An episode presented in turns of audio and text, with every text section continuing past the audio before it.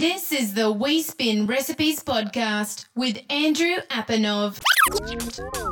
Hello, everyone, and welcome to the We Spin Recipes podcast.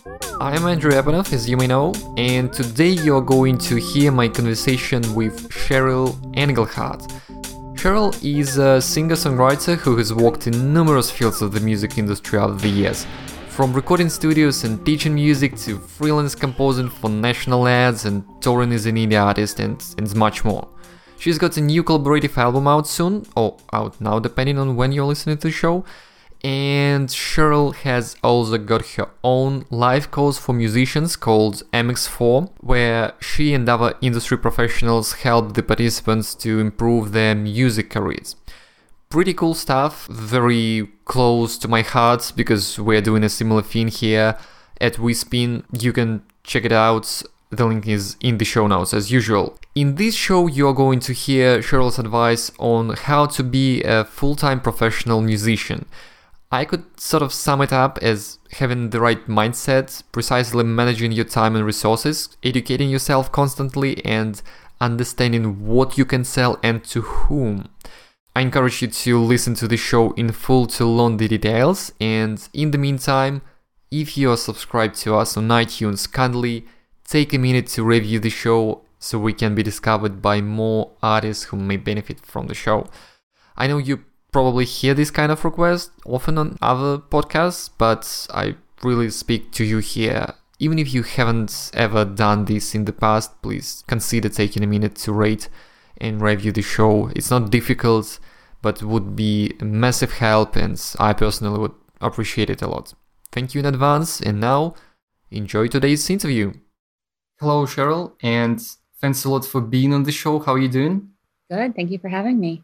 So I did a quick introduction of yours uh, in the intro right now, but uh, it feels like it would uh, really be great to hear uh, more on your background. So a typical banal question, but do you mind introducing yourself sure. and sharing the projects you've been working on?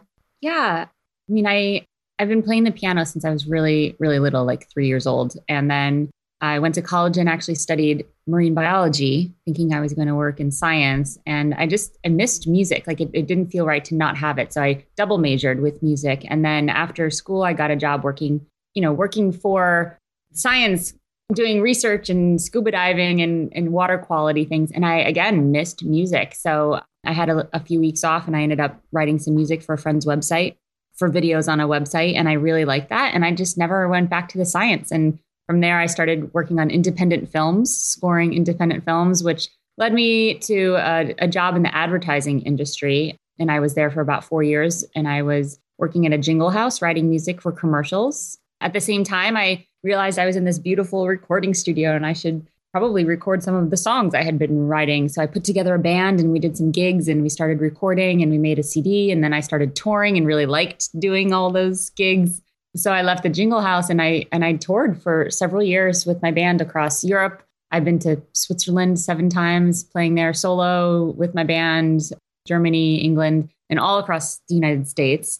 And from there I ended up, you know, meeting a couple people that worked at collegehumor.com, which is a, a website that creates really silly videos. It's a it's a humor website. And I started writing music for them, got back into writing music for commercials, but as a freelancer. Mm-hmm. And I realized that as an independent musician, if you're not doing the big, huge tours all of the time, which I I liked, but it wasn't, it didn't feel like that was it for me. I really I realized that I really liked the partnership in creating music with a film director or a company. Like I liked working with film and videos. I liked the challenge of trying to figure out how to make something else that's already been created, how to enhance that with music. And I liked my role in that. So I started doing more of that. And now I, you know, I'm doing a little bit of everything. I, I've gotten asked to speak at different conferences and I've written a, an e course and I have a course that's called MX4 that's for musicians about how to really make a full time living as as a musician, which I've been doing since 2007 on my own. So that's sort of you know another angle. I, I do the composing. I have my own. My fourth record is coming out soon. It's all duets and collaborations, which is something I really love and figured out after my father passed away. I was trying to figure out why did I really want to do music, and initially it was because I was trying to connect with him and I was trying to be cool And what I realized is that I just love that partnership and that creativity and, and being able to totally express yourself. So, so yeah, there's a little bit of everything going on right now, and it's that's sort of where I am right now, and it's it's fun, and I get to do things like this and talk to you. Exciting! No, no, it's it's really awesome. By the way, science has it ever inspired the lyrics or uh, what you do, your uh-huh. your background in in science? You know, it's funny. People used to ask me, "How are you going to combine science and music?" And I was like, "I'll write songs to the dolphins." I, it hasn't really. I mean, I have a, a deep appreciation for you know for all the things that I I learned and the processes of how to learn them. And on, I actually wrote an article recently for my blog, Living on Gigging, about the different ways that I use my science degree in my music career. And it's more it's more big picture stuff like research. When you do research you need to if you want to change the results you can only change in science you only change one thing at a time because you want to keep the whole thing controlled. So when i'm working at my career and i want to see new results i i change one thing and try to figure out what was working what wasn't working. So there's sort of these big processes that i got from studying from being a science major. But no i don't think i got any specific lyrics from from I'm, I'm just like going through my whole catalog really fast trying to think of like if there are any specific song i mean there's definitely like a connection to nature that i've always appreciated and i think that was one of the draws to studying science but no i don't i don't think there's anything directly related to a song about yeah but, studying science. But, but, but what you mentioned is uh, actually even even cooler in a way because so many musicians are oftentimes missing this uh, analytical approach to marketing even because uh, these days it's it's really all about testing and experimenting and trying different things out. So what you just mentioned yeah it's it sounds really relevant to to what you've been doing. And i'm really curious about this uh, course and what you've been doing uh, for musicians. So do you mind telling me why you decided to start something like an educational course, a platform yeah. for musicians in the first place?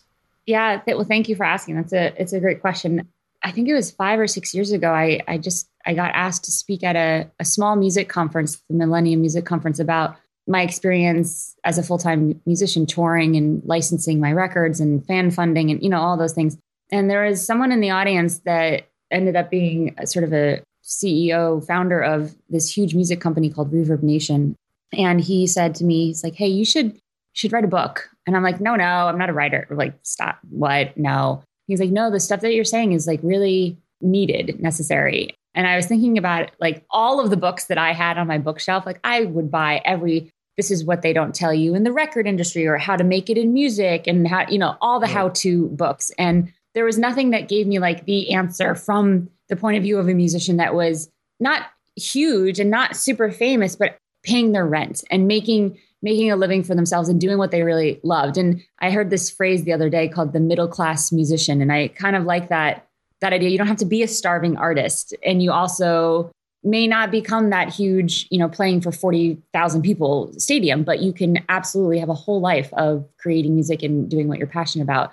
And I I looked at what I was doing. I'm like, oh, even though I want to be in a different place and I want success to me means something different than it means to someone else, I realized that like I I am doing that and I might have something to offer and and I might have been that person that I was looking for when I was starting all this stuff and bought, you know, hundreds of dollars worth of books trying to find the answers. So that sort of started, you know, I started my blog in 2008 living on gigging and, and started just sharing more personal stories of what worked, what didn't work, you know, experiences on the road. And that was a really good platform for me to start to write here's how I learned to use some free tools to market myself here. And then, you know, would talk about that stuff. And, and those posts became really popular. And I'm like, oh, there's people want to know this stuff. Okay, let's start having conversations. And then I got, I got training in, in being a career coach so that I could really listen to people better and listen to musicians and not just share my experiences, but also sort of see what was stopping them. So getting that training sort of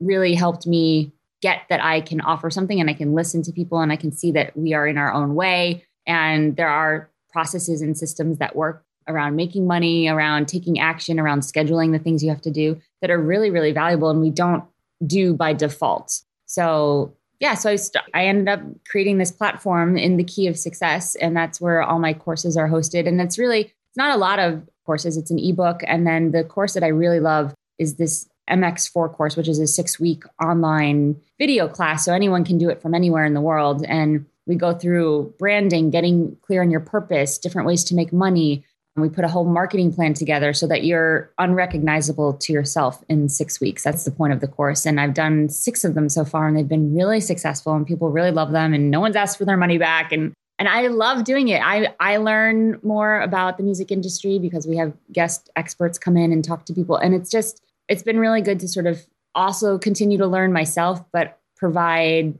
some insights onto what works for other musicians that were sort of in the place I was, you know, six, seven, eight years ago. Yeah, awesome. And I hear you really well on, on learning yourself. It's something that we discussed on with Ilver Sound and just the previous uh, on a recent uh, edition of the of this podcast that it's one of the best ways to learn something in mm. in any industry by teaching others. So it's pretty pretty good hack in a way. And yeah, so it sounds like you really deliver a very practical advice, something that musicians need. And uh, it's true that when you find specialists in the music industry, a lot of them really know what they're talking about, but it's somewhat rare to see a musician who achieved a specific level of success and just lives doing what he or she loves and teaching others at the same time how to do just that. So I really like mm. that and it's pretty unique.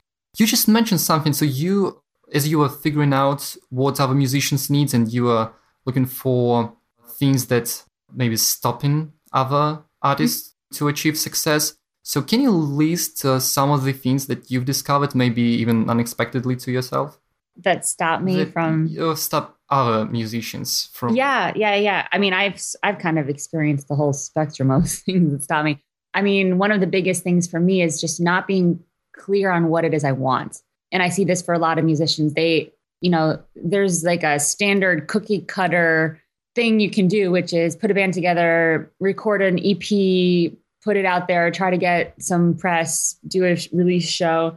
And sometimes that just doesn't feel like it's doing what it needs to do. And it's like a machine that you've sort of inputted your songs into. And there are other ways to get your music out there. And there and it's really like, well, this is what I should be doing. And that word should is always really tricky. And I think that word alone gets in a lot of people's ways. Like I I should stay with my day job. I should, you know, I should do a big tour, even though I don't like performing live. I, you know, people, that's a really big, really big problem for a lot of people is going the direction that they think they should go versus sitting down and being like, what do I really want to do? Like, I really want to do this. And also figuring out what do you really not want to do?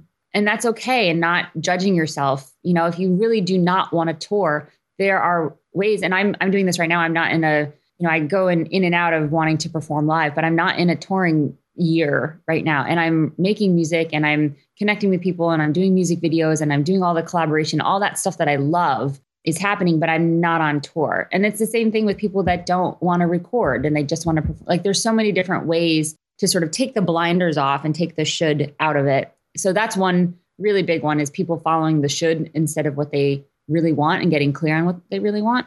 That gets in the way let me think.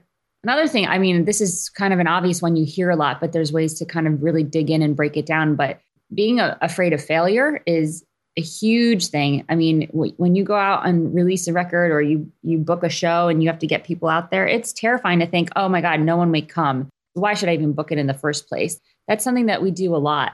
And really it really keeps us small and it keeps us safe. Even if we're not super happy and we're not really fulfilled because we want to be doing music, we're whatever life we're living in right now is familiar. And familiarity is really powerful. And sometimes we will do anything just to stay in what's comfortable instead of expand. And the reason we stay small is because we're afraid of what does it look like if I expand? I don't know what it looks like. It's new, it's scary, it's unpredictable. Right. I might make a fool of myself. I might fail, I might lose money. Like there's a risk. And so we're inherently, you know, trained and it's in our DNA to not take risks, right? So you know, being a musician and, and going out and doing the thing that feels scary or, or making that request of that artist you want to open for, or just writing the email to your fans to say that you're doing a fan funding campaign, that is scary and sets you up for, you know, a lot of different options to come, you know, opportunities to show up, but you're not going to know what they are until you kind of take that step out of the comfort zone. So that's another big one. And I've experienced that personally as well pretty much daily. but yeah, those are those are the two the two big things. I think the third one that's that's a little less well, this might be common, I don't know, but a lot of people think that they need someone else to find them or they need connections in order to create the career that they want, that it's up to someone else, like a record label or someone. And it's just not true. And it keeps us, again, it keeps us not moving. It keeps us small to think that it's the responsibilities in someone else's hand. It's scary to think that it's all up to us. Like we are 100% in control of that, but that's also really empowering. You know, we get to say how it goes. So that's another way that we stand in our own right. in our own way thinking, "Oh, it's it's someone else. I need to be found." Yeah. So, and I know that, that that's a reason why a lot of people tour and perform live is they're waiting for that A&R person to be in the audience. It's just not how it works anymore. So, it's yeah, true. getting yeah. that is is kind of important. So, yeah. Yeah, great ones. Yeah, I, I really like that. And I fully agree. I've seen those as well. And so, what, what would you say about the importance of uh, education throughout this whole thing? Because it's kind of crucial to do everything yourself and not uh, necessarily depend on others and look out for the support of uh, someone picking you up. But um, it's pretty difficult when you don't quite know how things work. So, uh, it's obviously something that you're doing, educating other musicians. But do you think that overall musicians are undereducated and there is not enough sources for them to learn more? Or is it more that musicians themselves don't try to find that information? I think there's information out there, and I think that there are musicians going and, and finding it. I never would assume that you know everything. I think that even the biggest experts in the biggest fields are still going to conferences, having conversations. I think networking and educating yourself kind of come hand in hand. I don't think it's necessary to go get a music degree. I think there are ways to, you know, improve your chops. I think taking lessons and getting really good at your craft, songwriting workshops. I mean, you can go get a degree from a college in music, but I think that that can sometimes also take you out of the game and be a procrastination tool. So you just want to be really clear on why you're doing that. But I, I don't think there's like a you know, I, I encourage musicians to go out and continue the education. I mean, even when I'm speaking on panels, like I'm I'm one of the few panelists I see at some of the bigger expos and things that I go to other panels and discussions so I can be constantly learning and hearing what's going on and what are the new trends and thought processes and all that sort of thing. So it's something I encourage musicians to. I wouldn't say that there's not enough musicians going out there and finding. Right. I mean, maybe I don't know. I could definitely use more people in my MX4 course I would love more people in, in that. And I think that's a, a, good resource. But yeah, I think it's important for musicians to yeah. continue the education. And it's the only way that they're going to stay on top of what's going on in the music industry, like right this second, because it's constantly changing. So you can't assume you know what everything is. And there's always more to learn, especially around publishing and licensing and copyrights and all that stuff. It can be really confusing and really daunting. But if you just sort of take in pieces of information one you know one panel at a time one one article at a time keep reading stuff it's good i think it's will help you grow and and really become an expert in what you're doing right yeah and something that i was about to ask you is is related to to the things that you already mentioned and even early on you brought up this point that musicians don't kind of have to do specific things that uh, they think everyone else is doing and they can focus on on what they like and it may be performing on just producing or writing songs and so on. But what about the the income streams, and especially like these days because the industry is changing all the time, as you mentioned. Could you highlight some of the business models and income streams that have really been uh, very appropriate to the musicians you've been working with? So, has you, have you yeah. been making an accidental licensing, for example, or something brand new? Yeah. So I, I mean, really, what I talk to musicians about and what I do in my own career, there's every musician is selling something. You're either selling a product, a service, or an experience. And the experience obviously is touring and, and performing live. The product is your merch, t-shirts, and obviously your CDs. And services are if you're a composer or a producer or a guitar teacher, like those are services that someone's going to pay you to get that service from. And the people that buy the products are different than the people that buy the experiences or the services. So you just need to be really clear on who you're catering to. Are you trying to license your music? And so you're catering to music supervisors. So you need to make sure that your website and your emails are crafted in a way that you're really catering to that person if you're catering to the potential fan that's going to come out and buy tickets to your shows, you want to make sure that you're giving them an opportunity, giving them exactly what they want. And that's not going to be the same person that's going to, you know, buy necessarily download your CD, maybe. You know, it's so just being really clear on what is you're selling. And as musicians, a lot of us are selling two of those things, sometimes even all three. So you just want to make sure that you can be clear on what you're selling.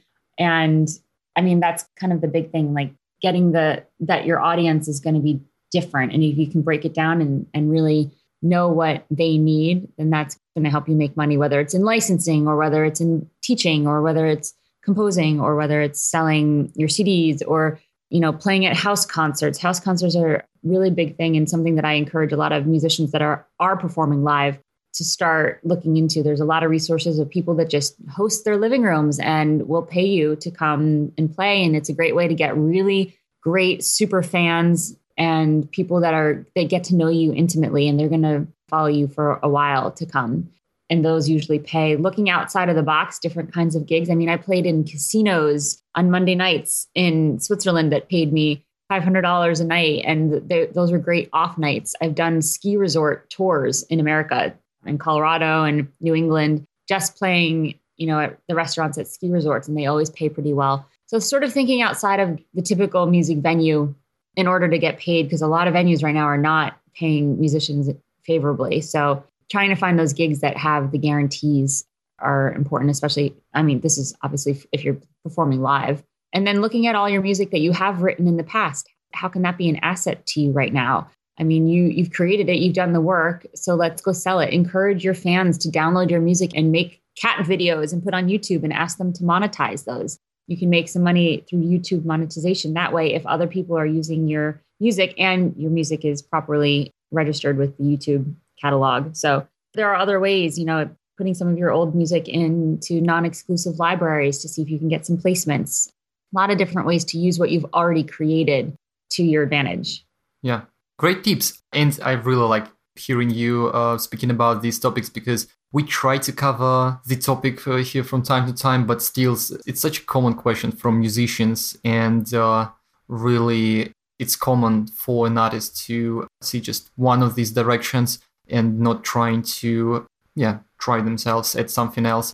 I've also seen some musicians having a challenge choosing between these three directions that you've identified. Mm-hmm. And sometimes it's kind of difficult like should i just focus on these b2b direction selling music to for commercial purposes or should i just do something like a free records for my fans?